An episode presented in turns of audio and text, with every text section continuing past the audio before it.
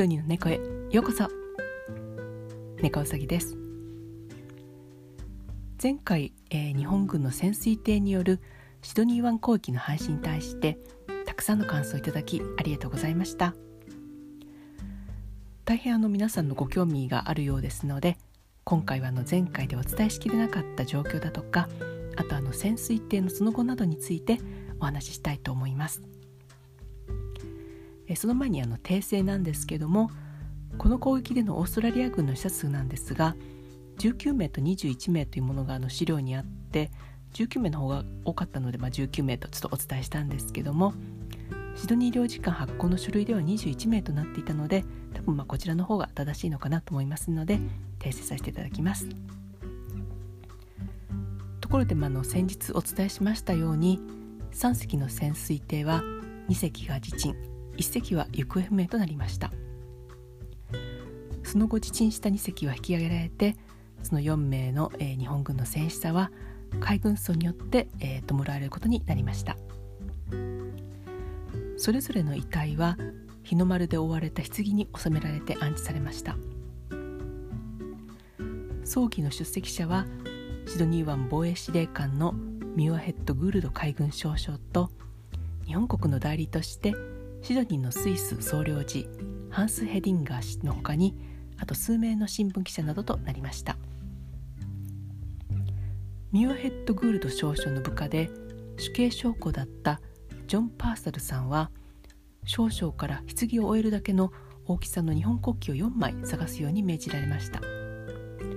ただあの戦時下のシドニーで見つけるのに大変苦労したそうです。葬儀場の外には儀仗隊が成立して鳥獣隊がライフルで3発の空砲を発射した後ラッパ手が早々ラッパを吹いて4名を見送ったそうです。その後遺体は火葬されて位牌は1942年8月にオーストラリアを出発した民間人抑留者の交換船に乗せられて日本に返還されました。この4名の中に松尾慶友中佐という方がいました。この方にまつわるその後の話がいろいろ残っているのでご紹介したいと思います。オーストラリア軍は潜水艇引き上げ後そこにあったものを博物館などに保存していたんですけどもその中にあの千人針があることが分かります。中佐がシドニー湾後期の時に身につけていたために、えー、結婚が残っていたそうなんですね、まあ、千人針といって多分あのご存知の方が少ないんじゃないかなと思うんですけどもこの千人針というのは肉親が作って兵士に送るお守りのようなものなんですね。女性たちが白い布に赤い糸で1,000個の縫い玉を作って胴巻きの形にして戦場に向かう兵士に持たせました。縫い玉はあの一人の女性が一つしか作れずにまた糸を切る時はハサミではなくって糸切り刃を使うことになっていました。なのであの多くの人の祈りがそこに集約されたものなんですね。千人針は胴巻きの形をしていてこれはあの玉よけのお守りのようなものでこれを身につけていると弾丸に当たらないということで、えー、精鋭士の方はこれを持っていかれたようです。そしてこの松尾中佐の千人針は5番目に縫い,、えー、縫い玉が作られていて他にあの五千玉が縫い付けられていたそうなんですね。これはあの4線であの同じ発音であの視線ですね。あの死の線なんですがこのま言葉をかけてあるんですがこの視線を超えるようにということで、えー、願いが込められていたそうです。この千人針を見つけた日本人の方は千人針の意味を博物館に説明して持ち主への返却を試みるんですけども博物館としては大事に保管はしているんですが返すことはできないと言ってきます。この断りの手紙を受け取った母親の松江さんはこのような句を読んでいます「阿古の蚊の移りし布の忍ばれて温めずやと町にし物を」これについて松江さんは、えー、次のように語っています。この出撃の前夜26歳の我が子を抱いて寝た時の思い出が巨来してどうすることもできませんでした。もう一度でよいから我が子の香りの移りし布を抱きしめて寝てみたいと思いました。その後この件がのオーストラリアの新聞に報道されてあるオーストラリア人の女性から返却しないのはオーストラリアの恥。すぐに返却してほしい。という手紙が届きます。同様の手紙が他の女性たちからも届き始めます。敵とはいえ同じ母親としてこう思う気持ちは同じだったんでしょうね。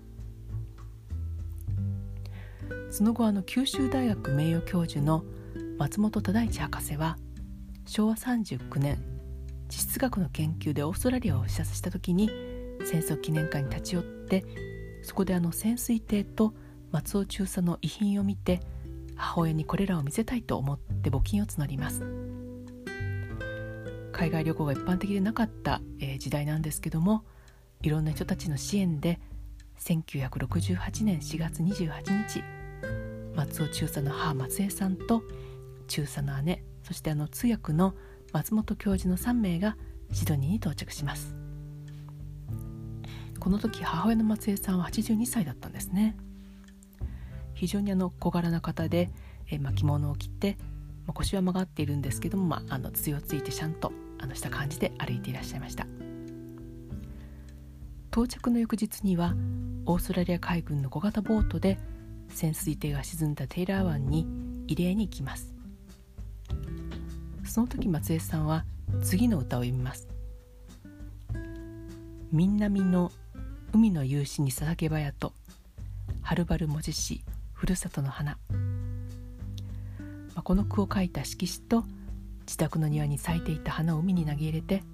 他にあの中佐が好きだった日本酒を海に注ぎました。その後一行は戦争記念館を訪れます。まずあの屋外に展示されている潜水艇はあの館長の案内で見学しました。松江さんは潜水艇を触ったりしてじっくりと見ていました。そして次の句を読みます。愛艇に愛艇というのはあの愛するの愛と、えー、潜水艇の艇ですね。愛艇に4つの魂生き生きて父を呼ぶ声母を呼ぶ声。この句について松江さんは潜水艇を撫でておりましたら本当に横の方から「お父さんお母さん」という声が聞こえてきました。それをそのまま書きました。と後ほど言っていたということです。その後一行は館長室に案内されてランカスター館長から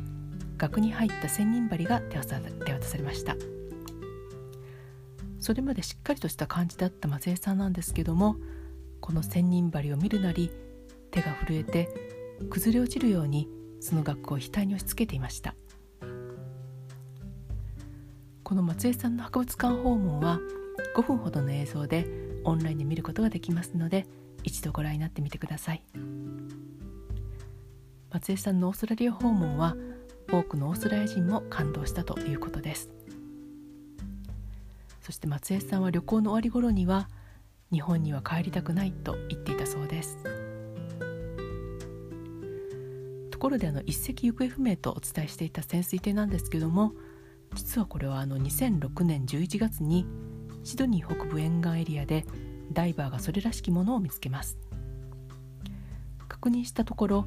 行方不明になっていたの潜水艇の一隻だと分かりました。この潜水艇の映像もオンラインで見ることができますので一度見てみてください。あのシドニーがある州はあのニューサウスウェールズ州というとこなんですけども、えー、ニューサウスウェールズ州はこれが傷つけられないようにこのエリア一帯を歴史遺産として保護区に認定しました。またあの2012年にはこの潜水艇が発見された場所に近い丘の上に乗組員2名の写真とともに潜水艇が海底に保全されていることを記したプレートもできました。この潜水艇はこの2名の乗員とともに静かに今も海底にて眠っています。毎年6月1日にはこのシドニー湾航機で犠牲になった日本とオーストラリアの戦死者の慰霊祭が行われています。現在キャンベラのオーストラリア戦争記念館には海底から引き上げられた特殊潜航艇が展示されて当時の歴史を伝えています。オーストラリアにいらした際にはシドニー湾とともにキャンベラにある戦争記念館もぜひ訪れてみてください。それでは今日この辺で。本日もお聴きいただきありがとうございました。猫うさぎでした。